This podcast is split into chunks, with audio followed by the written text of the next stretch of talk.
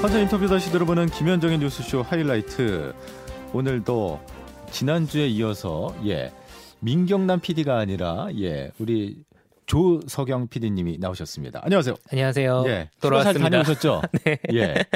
아 지난주에 민경남 PD와 함께 하면서 또 정이 들었던 부분이 있는데 그렇죠. 또 바뀌니까 확실히 그 전이 좋네요. 누가 앉아 있냐에 따라서. 편안한 느낌이 있는데 네. 자 이렇게 저희가 웃고 떠드는 사이에 어 정치권에서 그러니까 대선을 앞둔 정치판에서는 딱 이제 모든 라인업이라 그래야 되나요? 윤곽 대진표가 이제 확정이 됐습니다. 네, 어제 국민의힘 전당대회에서 아, 끝까지 치열한 경쟁을 벌였던 윤석열 후보와 홍준표 후보 중에 윤석열 후보가 아, 국민의힘 대선 후보로 선출이 됐습니다. 사실 윤석열 후보는 올해 3월에 검찰총장 사퇴를 했거든요. 예. 그리고 6월 말에 대선 출마를 선언을 했습니다. 정치 참여를 선언한 지 5개월도 안 돼서 제1야당 대선 후보가 된 거죠. 아 5개월밖에 안 됐나요? 네, 그거밖에 안 된 겁니다. 꽤 시간이 된 줄 알았는데. 왜냐하면 이제 작년부터 대선 나가는 거 아니냐는 얘기는 이제 계속 있었으니까요. 예. 근데 이제 저희가 국민의힘 대- 그 전당대회를 앞두고 어, 제 아침에 이 윤석열 캠프 이상실 이상일 공보실장에게 이 결과 예측했느냐 한번 물어보는 인터뷰를 가졌습니다. 네 들어보시죠. 아, 캠프에서도 결과를 모릅니까? 네, 결과는 모르고요. 아마 오늘 오후 2시 45분쯤 예. 어, 결과가 공개될 것 같고, 아니, 공식적으로만 모르시는 거예요? 진짜로 모르세요? 아 결과 자체는 모르고요. 밀봉돼 있는 상황이기 때문에 그러나 저희는 승리 무난한 승리를 예상하고 있습니다. 어, 아, 제가 아, 큰 격차로 승리할 걸로 보고 예. 있습니다. 각종 여론조사에서 확인할 수 있듯이 아, 국민의힘 지지층에서 윤석열 후보가 얻고 있는 지지는 압도적입니다. 음. 그렇기 때문에 당원들도 같은 마음이고 오히려 당원들은 당에 대한 충성도가 더 높기 때문에 국민의힘 지지층이 어, 윤석열 후보에게 보내는 지지보다 훨씬 강하다 이런 음. 생각을 하고 있고 그래서 당원들 투표가 높기 때문에 윤석열 후보에 대한 지지가 굉장히 아, 쏠렸다 이렇게 해석하고 있습니다. 근데 그 일반 국민을 대상으로 한 여론조사들 막판 네. 여론조사들 보면은 네. 홍준표 후보가 치고 올라가는 분위기가 있었어요. 그리고 실제로 홍 후보 측에서도 바람이 불고 있다. 바람만큼 무서운 게 없다. 그런 말씀 하셨거든요. 저는 조직도 바람도 윤석열이라고 생각을 합니다. 아 그래요? 그리고 최근 닷새 전부터 계속 매일 나온 여론조사 흐름을 보시면 예. 윤석열 후보가 상승세입니다. 음. 그러니까 어제 나온 전국 지표조사 있지 않습니까? 예, MBS. 그 네. 적합도에서 27대 27 동률이었는데 네. 그 전에 민주당 지지자들이 홍준표 후보 지지를 많이 했기 때문에 음. 윤석열 후보가 다소 좀 밀렸어요. 음. 근데 지금 동률로 나왔고 동률로 나온 경우가 처음이에요.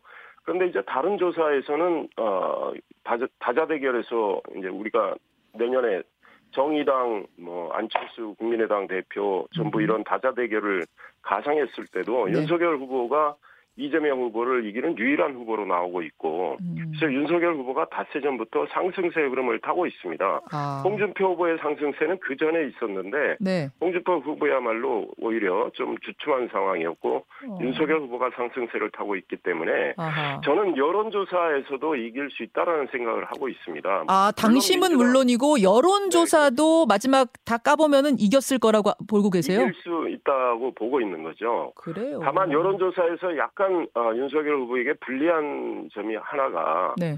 이제 첫째는 민주당 지지자들이 홍준표 후보를 여전히 많이 지지하고 있단 말이죠. 음흠. 정권 교체를 거부하는 민심이 홍준표 후보에게 쏠리고 있고 네. 그렇기 때문에 정권 교체를 원하는 민심은 윤석열 후보에게 또 몰리고 있는 상황에서 음. 이 여론조사를 하면서 국민의힘 책임당원이냐 아니냐를 묻습니다. 네, 네. 당연히 책임 당원은 투표를 했기 때문에 예, 예. 근데 이 일반 당원 중에 예. 책임 당원인지 일반 당원인지 좀 구분을 못 하시는 분들도 계실 수 아, 있거든요. 본인이 그러면 음. 내가 당원이다 하면은 음. 투표 응답이 주어지질 않아요. 음. 그런 면에서 어제 보면 아 내가 당원이라고 했더니 전화가 끊어지더라 하는 분들이 굉장히 많이 저희 캠프에 연락이 왔습니다. 그런 어. 면에서 저희가 다소 손해 볼 수는 있을 수는 있는데 어. 일반 민심도 정권 교체를 원하는 민심이 윤석열 후보 쪽으로 쏠리고 있기 때문에 예. 여론조사에서 어, 승리할 수 있고 음. 어, 차이가 뭐 지더라도 초박빙의 뭐 그런 차이이고 결국은 50대 50% 이렇게 반영이 되는 당원 투표에서 어, 압승을 할 것으로 예상되기 때문에 음. 윤석열 후보가 음. 어, 권성동 본부장 말씀처럼 두 자릿수 정도의 차이로 어, 네. 이기지 않을까 이런 생각하고 있습니다. 그, 자, 이제 어, 어떤 분이 최종 후보가 되든지 간에 원팀을 만드는 게 당의 숙제일 텐데 원팀 무리 없겠습니까? 저는 저희 당은 원팀 무리 없다고 생각합니다. 음. 어, 뭐, 경선 과정에서 어, 네거티브도 있었고 감정 충돌도 있었지만 민주당에 비하면 어, 상대적으로 그 정도가 약했다고 생각을 하고 어, 윤석열 후보가 될 경우에 에, 뭐 홍준표, 유승민, 원희룡 이 세 분의 후보는 정치 선배이고 네, 어, 그분들과 아마 충분히 화학적 결합을 해서 예. 어, 내년 어, 정권 교체를 위해서 정말 원팀을 만들고 그것을 어, 드림팀화 해가지고 어, 내년에 승리할 수 있는 어, 그런 기반을 저는 닦을 수 있다 이런 생각을 하고 있고요. 만약에 홍 후보가 된다고 하더라도 홍 후보, 유 후보, 원 후보 중에 누가 하나 된다고 하더라도 윤 후보 캠프도 아주 뭐 전심으로 도우실 생각이고요. 그거는 윤석열 후보가 직접 몇 차례 본인의 아. 어, 육성을 통해서 이야기를 했죠. 당연히 그렇군요. 승복을 하고 정권 교체를 위해서 돕겠다 이야기를 하셨죠. 자, 윤석열 캠프의 이상일 공보실장의 인터뷰 함께 하셨는데 어쨌든 결과가 이제 윤석열 후보로 최종적으로 확정이 됐기 때문에 네. 앞으로가 중요한 거잖아요. 네, 이제 경선이 끝났고 본선 레이스가 본격적으로 시작이 된 상황인데 예. 국민의힘이 이제 앞으로 해결할 것들이 무엇이냐? 1번은 원팀, 그리고 이재명에 대한 전략, 그리고 야권 단일화인 예. 것 같습니다. 그럼 원팀부터 이야기를 짚어본다면은 네. 아, 글쎄요. 뭐 민주당도 그렇지만 국민의힘도 이 과정이 경선 과정이 홍준표, 윤석열 이 두 후보 간의 감정 싸움이 대단했잖아요. 네, 그래서 명락 대전에 이은 윤홍 대전이다.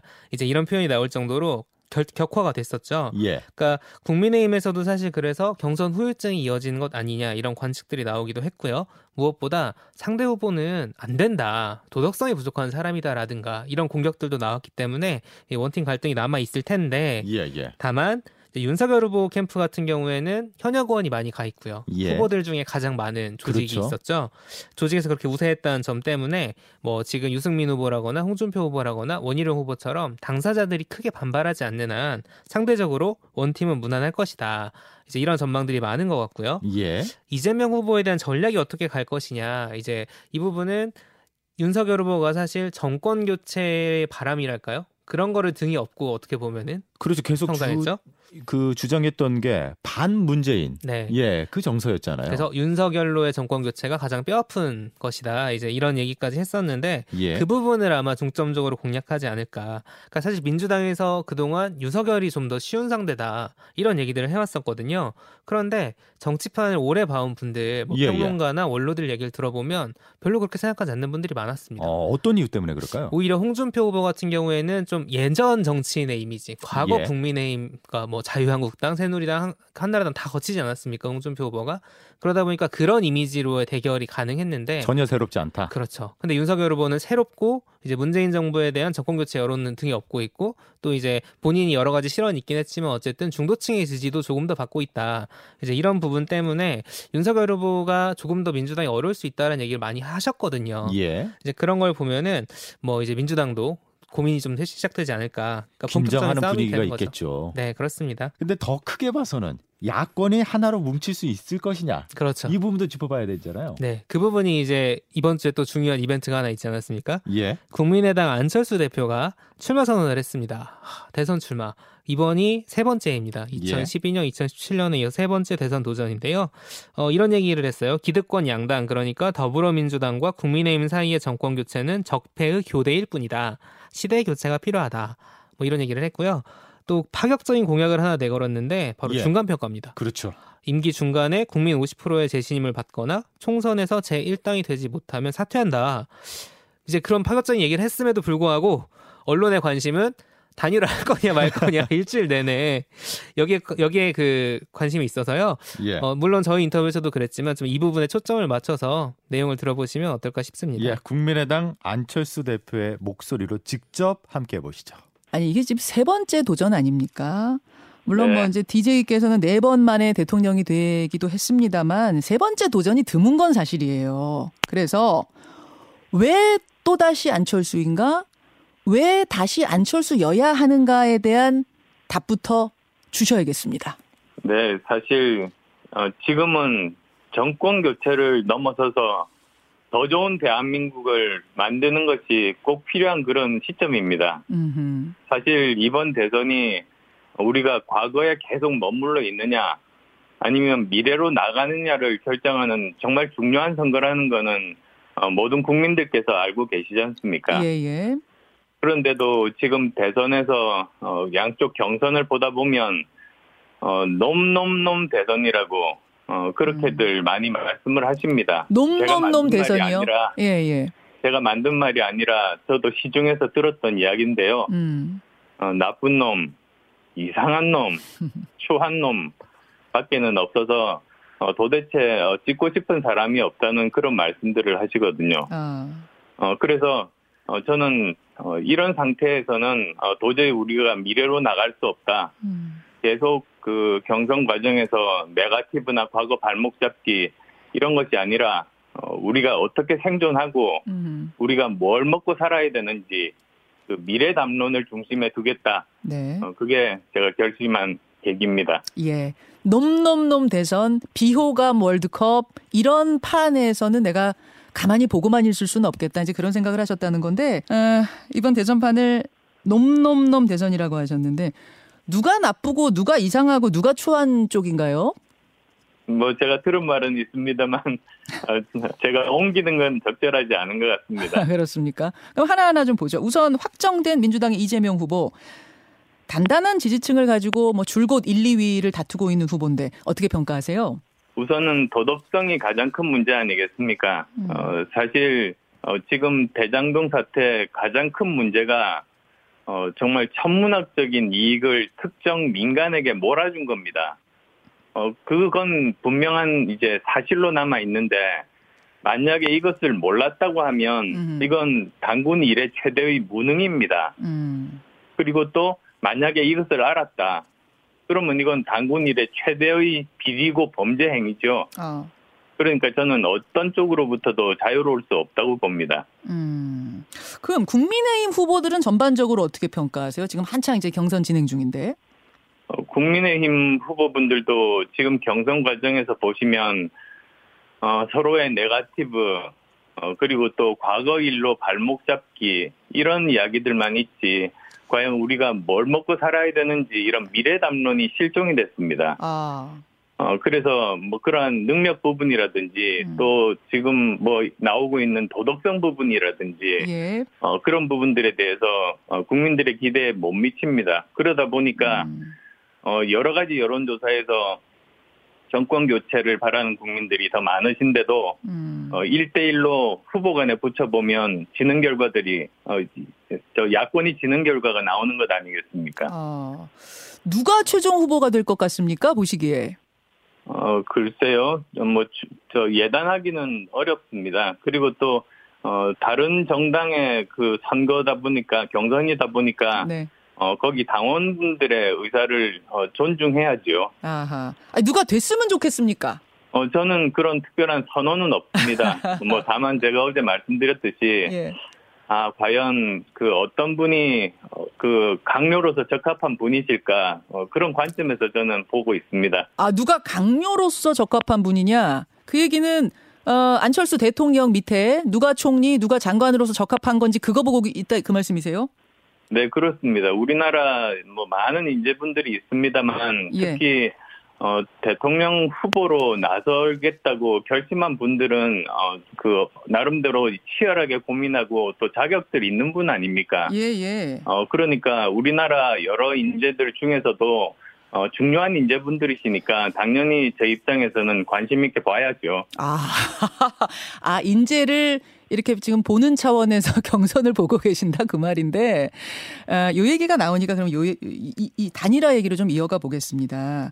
누가 후보가 되든 단일화 요청이 좀 있을 것 같아요. 왜냐하면 조금 전에 안철수 후보도 말씀하셨다시피, 아, 이번 선거는 박빙 대결이 예상되기 때문에 야권 표가 갈라지면 질 거다. 즉, 정권 교체 실패할 거다라는 얘기를 하는데 이 분석에는 일단 동의하시죠?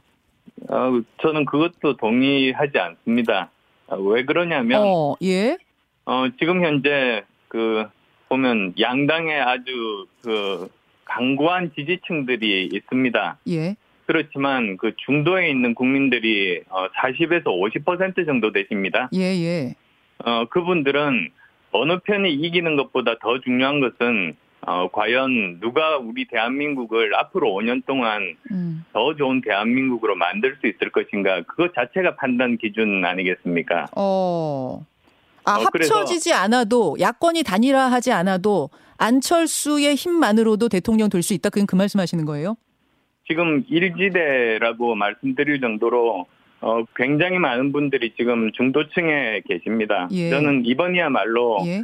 어, 바로 어, 더 좋은 대한민국을 만들고 음. 어, 합리적으로 생각하시는 많은 국민들께서 음. 어, 중심이 돼서 중도 중심의 정권 교체가 이루어지는 것이 어, 대한민국이 살아남을 수 있는 길이라고 믿습니다. 뭐 안철수 후보님 입장에서는 그렇게 설명하시는 게 맞을 것 같고 그렇게 희망을 하시고 계시겠지만 현실적인 지지율은 사실 조금 좀 지금으로선 난망한 얘기 아닌가요? 제가 출마 선언도 하지도 않았는데 예. 어, 10% 정도 이렇게 그 나오는 조사들을 보면서 저는 감사한 마음이 굉장히 큽니다. 아. 더 열심히 해서 예. 어, 더 많은 인정을 받도록 하겠습니다. 그러면 단일화 없이 그 야권이 이대로 끝까지 완주해도 가능성 있다. 중도가 모이면 그 말씀이세요. 제가 이번 대선 출마 결심을 한 것은 네. 어, 단 하나입니다. 저는 당선을 목표로 나왔고 음. 어, 그리고 또 더 좋은 대한민국을 만들러 나왔습니다. 예. 그리고 어, 제가 정권 교체의 주역이 되겠습니다. 자, 안철수 대표. 그러니까 이 당시만 해도 어, 출마 선언, 출사표만 던진 거고 지금 상황은 이제 수락 연설까지 마친 상황인 거잖아요. 네, 예. 국민의당에서도 이제 경선은 아니었지만 찬반 투표 절차가 진행이 됐고요.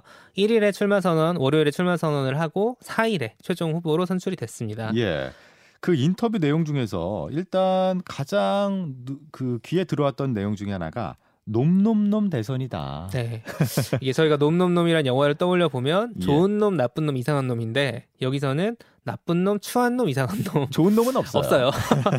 그렇기 때문에 내가 나왔다. 이제 그런 얘기를 강조를 했고요. 예. 어, 그 부분을 그 중도에 표심이 나에게 있다. 그러면서 이제 민주당과 국민의힘 강고한 지지층이 뭐 30씩 있다면 예. 가운데 있는 4, 50이 중도인데 그래서 중도가 제1지대다. 뭐 이러면서 이제 그 표심을 내가 가져가겠다. 이런 의지를 밝힌 거죠. 그 안철수 대표의 새로운 공약 중에 하나가 중간 평가였잖아요. 네, 그렇습니다. 그러니까 이 부분이 너무 새롭다 보니까 아무래도 김현정 앵커도 끈질기게 물어보는 것 같았는데 네. 글쎄요 대답이 듣는 입장에서는 그렇게 속 시원 이게 그래서 무슨 말이라는 건지 그렇죠. 그러니까 취임사에선 약속조차 지키지 않는 경우가 많으니까 예 예. 나는 약속을 지키는 대통령이 되겠다는 취지로 한 거다라고 예. 했는데 애매하단 말이죠. 그러니까 왜 말씀하신 그러냐면 것처럼. 국민이 받아들이는 입장에서는 그러면 만약에 불신을 받았을 때는 불신을 음. 받았을 때는 그럼 대선 한 번 더 지르는 거야? 그러니까요. 하야하겠다는 건지 바로 아니면은 그만큼 뭐 그냥 의지만 표현한 건데 좀 그걸 센 워딩으로 한 건지 예 예. 그게 되게 궁금해진 지점이었고요. 예. 어, 앞서 말씀드린 것처럼 결국에는 단일화, 단일화를 어떻게 할 것이냐 이 부분이 제일 그 관건이 될 것 같아요. 왜냐하면 안철수 후보 입장에서는 또 단일화를 했을 때 만약에 지지율로만 보면 국민의힘 후보 쪽으로 단일화될 가능성이 현실적으로 높지 않습니까? 예. 그랬을 때 그럼 안철수가 또 철수했냐 이런 얘기 나올 수밖에 없고 앞으로의 정치적 미래에서도 어떤 영향을 끼칠지 그걸 알 수가 없는 상황이고 그렇다면은 명분이 되게 중요할 텐데 예. 과연 국민의힘 쪽에서 안철수 후보에게 단일화를 제안할 때 어떤 명분을 가지고 음. 무엇을 줄 것인가 사실 윤석열 후보 캠프 쪽에서는 이제 경선 시절에 뭐 종로에서 출마하면 되지 않겠느냐 안철수 후보가 이런 얘기도 나왔고 홍준표 후보 쪽에서는 공동 정부를 구성하겠다 이런 얘기 나오지 않았습니까? 예 예. 뭐 최종 후보가 이제 결정이 됐으니 어느 쪽이든 갈 텐데 어 과연 안철수 대표가 그걸 받을 만큼 자기의 정치적 이득이 있다고 받아들일 것이냐. 근데 안철수 대표 입장에서는 제1야당 후보가 나한테 양보를 해야 압도적인, 압도적인. 정권 교체가 가능하다 이렇게 말을 했고 이후에 계속 인터뷰를 들어보면은 자신은 끝까지 갈 것이다. 한다. 네. 예. 그리고 실제로 끝까지 갈 수 있다고 보는 분들도 계시더라고요. 예. 왜냐하면 다자 대결 구도에서, 그러니까 지금 관건은 정권 교체냐 아니냐가 조금 더 큰 그 구도 아니겠습니까? 예. 선거에서 다자 대결 구도에서도 국민의힘 후보가 예를 들어서 이재명 후보를 충분히 이기는 결과가 그 흐름으로 간다면 그렇다면 사실 안철수 후보에 대한 단일 압박이 크지 않을 수도 있거든요. 그렇죠. 근데 뭐 41대 42 예. 이런 식이 됐을 때 이제 과연 안철수 후보가 끝까지 갈 것이냐. 아무리 그래도 심상정 후보든 그 안철수 후보든 한 5% 안팎의 지금 그렇습니다. 지지율이 나오고 있으니까 그 5%만 갖고 온다면은 이 당락이 바뀔 수 있는 거죠. 초접전일 경우에는 예. 그게 아주 큰 캐스팅 보트가 되는 거죠. 예. 그래서 뭐 올해까지는 아닐 것 같고요. 내년 한 1, 1월이나 진짜 초박빙으로 간다면 2월 정도에는 뭔가 승부가 있지 않을까 그런 생각이 들더라고요. 예. 어, 지난주에 민경남 프로듀서가 어, 한 주 정도 내다봤을 때 이 인터뷰만큼은 좀 귀 기울여 들어달라 음. 하는 게 뭐가 있었냐 했더니 주저없이 김부겸 국무총리의 인터뷰를 한번 잘 들어보시면 될 것이다. 코로나와 관련해서 위드 코로나와 관련해서 중간 점검 정도는 어, 좋지 않을까 이런 말을 했었는데 네. 김부겸 국무총리가 출연을 했는데 네. 사실 코로나보다는 이게 어떻게 된 겁니까? 네, 저희가 섭외를 할 때의 이슈와 실제로 인터뷰가 진행될 때 이슈가 달라질 때가 종종 있죠. 예. 자주 있죠, 사실. 워낙 사안이 계속 계속 바뀌다 보니까 바뀌니까요. 그 말씀하신 것처럼 이제 위드 코로나 공식적으로는 단계적 일상 회복이라는 표현을 쓰는데 그 관련해서 이제 그 인터뷰 요청을 했고 이제 그 내용도 했습니다. 그런데 예. 그 주말 사이에 이재명 후보가 민주당의 후보가 전국민 재난지원금 지급을 끌고 나오지 않았습니까? 추가 지급을 카드를 꺼냈어요. 그렇죠. 그것도 자기 임기 때 하겠다는 게 아니라 지금 필요하다라는 얘기를 하면서 크게 논란이 됐다 보니 정부에 정부에서 국정을 총괄하는 자리 아니겠습니까? 총리가 안 물어볼 수가 없죠. 그두 가지 모두 다 포인트를 맞춰서 들어보시면 좋을 것 같습니다. 아, 이제 일상 회복 시작된 지 3일째입니다. 지난 이틀을 뭐 평가해 주신다면 어떻게 보셨어요? 아, 아직은 좀 조심스러운 게 저희들도 음. 걱정이 많습니다. 네, 왜냐하면 아, 이게 이제 혹시 이제 확진에 음. 어, 확산의 계기가 되지 않을까 하고 지금 어, 눈여겨 지켜보고 있는데요. 음. 지난 저 주말에 헬로윈데이 행사라든가 뭐 이런 등등에 대한 여파는 한 일주일쯤 뒤에 나타날 거거든요. 그렇죠. 그래서 지금 바짝 긴장하고 있습니다. 아, 바짝 긴장하고 있는. 네. 사실은 잠시 후에 발표될 아, 오늘자 확진자 수가 2,600명대가 될 거라는 예상치들이 나오고 있어요. 네네. 거기다 말씀하셨던 대로 주말에 헬로윈 데이도 있었고 해서 혹시 이 추세대로 쭉 치솟는 건 아니야? 이런 두려움이 있거든요. 예, 그래서 저희들도 어떻게든 간에 이 확산세는 일단 막아야지만 음. 현재 우리가 가지고 있는 어, 여러 가지 의료 대응책에 예. 아주 위중한 환자 숫자라든가 혹은 한 중간 정도 음. 어, 어떤 그 상황에 있는 환자 이 숫자는 어느 정도 막아야만 그렇죠. 이게 어떻게 뭐 돌아가시거나 이런 어떤 최악의 상황으로 가는 거를 방지할 수 있거든요. 예, 예. 그래서 지금 어, 저희들도 어, 긴장을 하고 무엇보다도 국민들께서 어, 마스크만 꼭 써주셔도 음. 상당 정도 이렇게 음. 어, 급격한 확산을 막을 수 있다는 게 제 판단입니다.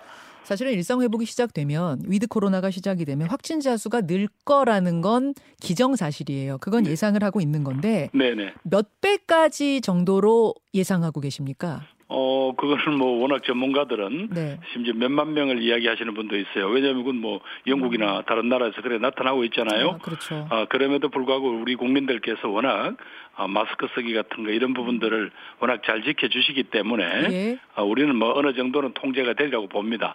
그러나 그럼에도 불구하고 어, 이 코로나 바이러스 그 중에 지금 우리가 고생을 하고 있는 이 베, 어, 베타 음. 아, 이 바이러스라는 게 워낙 좀, 예, 이, 저, 강한 바이러스입니다. 네. 그래서 뭐, 저, 조금, 조금 더 방심하거나 혹은, 아, 국민들께서 그동안 지켜오셨던 걸좀 지쳐 계시잖아요. 네. 조금 마음을 푸시면 이게 급격히 확산될 위험은 늘 가지고 있다고 봐야 됩니다. 그렇죠. 제가 이제 몇 배까지 보고 계십니까라고 여쭤본 건 뭐냐면 네. 오늘 한 2,600명 나왔다. 네. 600명대가 나왔다. 그럼 이거를 어느 정도로 받아들여야 되는 건지. 아직은 뭐, 저희들이 지금까지 해왔던 대로 예. 4차 대유행의 어떤 그 흐름 속에 있지만 음. 아직은 이제 말하자면 어느 정도 관리가 되고 있다. 음. 어, 우리가 대응하고 있는 의료 대응책이라든가 이런 것들의 혼선을 줄 정도는 아니다. 뭐 네. 그렇게 보시면 됩니다. 한 다음- 두, 두세 배 는다면요, 총리님. 한 두세 배 늘면은 그게 5, 6천 명 되잖아요. 네네네. 그 정도 상황이 돼도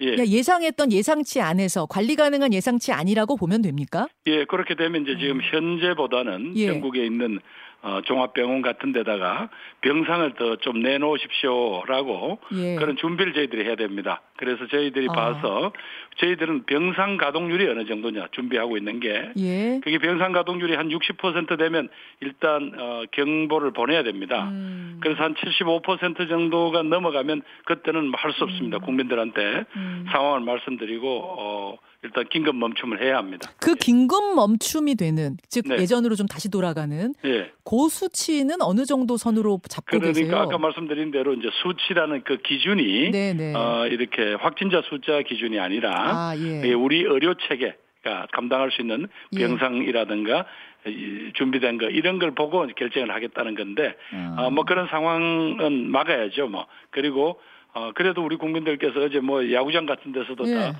마스크를 쓰고 응원하시고 이런 걸 보면 음. 아, 우리 국민들께서 정말 그런 상황으로 가서는 안 된다라는 음. 마음이 어, 절박해서 네. 또 모두 협조해 주는 것 같아서 감사드리고요. 어, 다만 야구장에서 너무 응원을 하시는데 고함을 많이 치시면 또 이 바이러스가 또 새어나가거든요. 음. 그래서 그 점은 조금 네, 그렇죠. 조- 조심해 주셨으면 좋겠습니다. 아, 그, 그, 그 얘기를 하셨으니까 제가 좀 질문 드릴게요. 아, 치맥은 되는데 왜 함성은 안 되냐? 어제 이 뉴스가 많이 본 뉴스에 뭐 올랐을 정도로 관심이 아니 그러니까 많았어요. 네. 저 말하자면 어, 마시고 드시고 하는 거는 저희들이 어떻게 어, 요청을 할 수 있지만 어떻게 해볼 도리가 없잖아요. 예, 예. 그렇지만 함성 지르는 거는 조금만 줄이시면 되지 않겠습니까? 하루 확진자 수 만 명 정도, 1만 명 정도에 달하면 아마 긴급 멈춤에 들어가야 될 거다. 이렇게 수치 확진자 수로서도 좀 얘기한 게 있긴 하더라고요. 아, 뭐, 아니, 논의 과정에서 뭐 그런 의견들도 나왔을 겁니다. 그런데 음. 현재 우리가 가지고 전, 준비하고 있는 현재의 대응 체계로 보면 네. 어, 지금 현재 하루 확진자 숫자가 뭐 숫자로 이렇게 할 수는 없지만 어, 그 감당할 수 없는 수준이다라는 게 나오면 일단 어, 경고를 국민들한테 음. 또 이렇게 요청을 하겠습니다. 그래서 국민들이 아, 마음의 준비를 하실 수 있는 그런 정도 시간은 될 겁니다. 그리고 그때부터는 아까 병상을 더 추가로 확보한다든가. 이런 준비를 해야 되겠죠. 총리님 나오셨으니까 이 코로나 외에도 질문을 한 두어 가지 정도만 좀 더 드리고 싶습니다. 네. 우선 재난지원금 얘기인데요. 예, 예, 예. 어, 6차 전 국민 재난지원금이 더 필요하지 않겠느냐. 최소 30만 원에서 한 50만 원 정도를 더 줘야 되지 않겠느냐는 민주당 대선 후보 이재명 후보의 제안이 있었습니다. 가능합니까? 글쎄, 뭐 후보께서 음. 뭐 정치적 공약을 하신 건데 뭐 제가 너무 말씀드릴 수는 없는데 현재로서는 뭐 당장 뭐 재정은 여력이 없죠 뭐 왜냐하면 금년 예산은 이제 이제 한 두 달이면 집행이 끝나는 거고요. 예. 거긴 더 이상 여력이 없고 예. 내년 예산은 지금 아직 국회 뭐 심사 들어가 있으니까 음. 어 무슨 국회에서 뭐 논의를 해주면 몰라도 지금 정부로서는 오히려 그, 그 그런 방식보다는 네. 지금 소상공인 자영업자들의 피해 한 1년 반 이상 누적된 이분들 예. 그 중에서 이제 손실보상법으로 어, 도와드릴 수 없는 분들이 너무 많아요. 예. 한 지금 봐서는 저희들이 한 250만 내지 300만 정도 되는 이분들을 어떻게 돕느냐 하는 게 지금 정부로서는 제일 그 시급한 일입니다. 아. 다만 뭐 후보께서 공약을 한 거야 저희 정부로서는 뭐 뭐라고 드릴 말씀이 없죠. 근데 이 공약이라는 게 한참 후 공약이 아니라 아, 지금 제안하면서 정책으로서 곧바로 시, 시행하자는 의미의 굉장히 적극적인 것이었거든요. 아니 그러니까 뭐 적극적이라 하시- 하더라도 자 금년 예산은 이미 이제 저희들이 곧 이제 집행 어, 두 달밖에 안 남았잖아요. 예. 그렇다고 국회에서 그걸 이제 이른바 또 예산을 추경을 예, 추가 경정. 예산을 음. 만들어 줘야 되는데 음. 아, 내년 예산 심사하면서 금년 예산을 또 추경을 할 하시지는 않을 거 아니에요 국회가 음. 그렇잖아요 국회가 새로 예산을 또 다시 짜주시지는 않을 거 아니에요 네, 네. 금년 두 달 남은 예산을 그렇죠. 예 그러면 내년 예산은 넣어야 되는데 네. 그건 뭐 아주 국회에서 이제 시- 심사를 하시면서 예. 어, 국회에서 무슨 결정을 하시, 하시겠죠. 뭐. 그러나 정부 입장에서는 지금 오히려 그것보다는 어. 어떻게든 이번에 손실 보상금에 제외된 음. 어, 뭐 여행업, 관광업, 숙박업 이런 분들 음. 어떻게 돕느냐가 지금 제일 어, 시급한 과제입니다. 알겠습니다. 알겠습니다. 홍남기 경제부총리 입장하고 그럼 좀 비슷한 입장으로 정부는 보면 되겠군요. 어, 뭐, 예, 뭐, 재정당국이 늘, 어, 국민들한테 이제 미움을 받고 있는데, 재정당국 입장에서는 쓸 수 있는, 어, 돈이, 저, 쓸 수 있는 뭐, 재원이라는 게 빤하거든요. 빠네요. 막 여기저기서 무슨, 저, 어디 이 주머니 저 주머니 막 뒤집으면 돈이 나오는 그런 상황은 아니지 않습니까? 예, 예. 알겠습니다. 자, 김부겸 국무총리의 인터뷰. 그 재난지원금과 관련해서 먼저 짚어보면은 이 주머니 저 주머니 막 돈 나오는 주머니가 있는 게 아니다. 그렇죠. 주머니 뒤진다고 없던 돈이 네. 생기는 것도 아니고요. 어렵다. 그러니까 두 가지 측면에서 어렵다는 입장인 거예요. 절차적으로 일단 이제 지금 지금 11월이지 않습니까? 정부가 지금 계획이 어떤 지출을 하려면 국회가 추경을 해줘야 되는데 11월은 원래 내년 예산을 짜는 그렇죠. 시기거든요. 바빠요. 엄청나게 바쁩니다. 이제 국정감사가 끝나고부터 계속 바쁜 거거든요.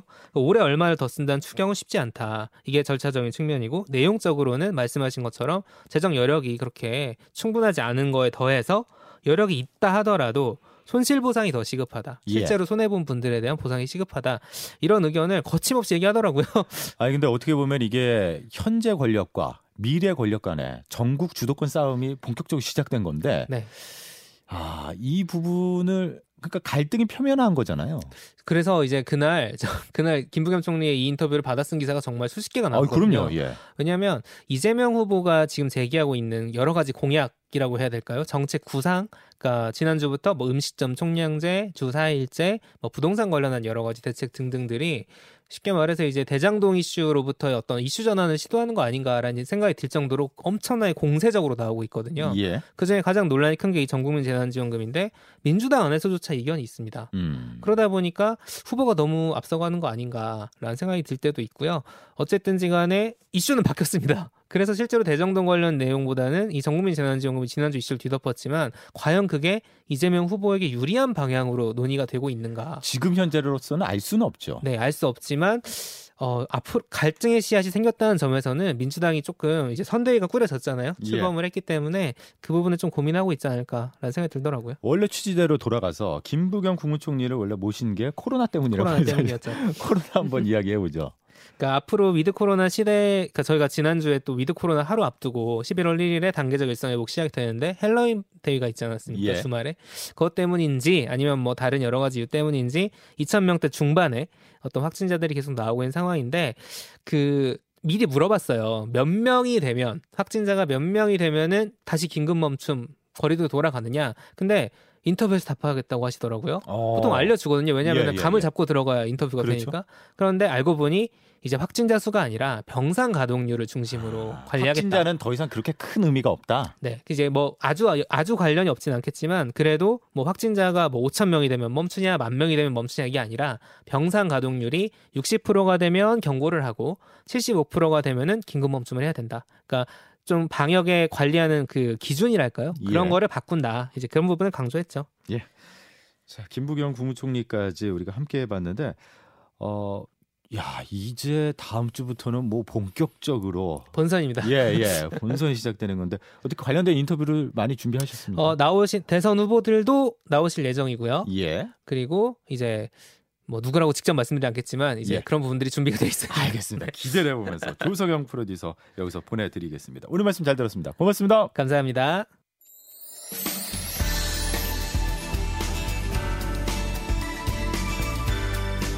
자, 오늘이 마지막이었습니다. 가을 정기 개편으로 인해서 제가 진행한 주말 뉴스쇼는 여기까지입니다. 다음 주부터는요 이강민 아나운서가 한 주 주요 뉴스 정리와 김현정의 뉴스쇼 하이라이트를 정리해드릴 예정인데요. 계속해서 많은 애청 부탁드리면서 여러분과 함께 토요일 아침 맞을 수 있어서 감사했습니다. 그리고 많이 배웠습니다. 자, 다른 자리에서 또 뵙죠. 주말 뉴스쇼 지금까지 아나운서 김덕기였습니다. 고맙습니다.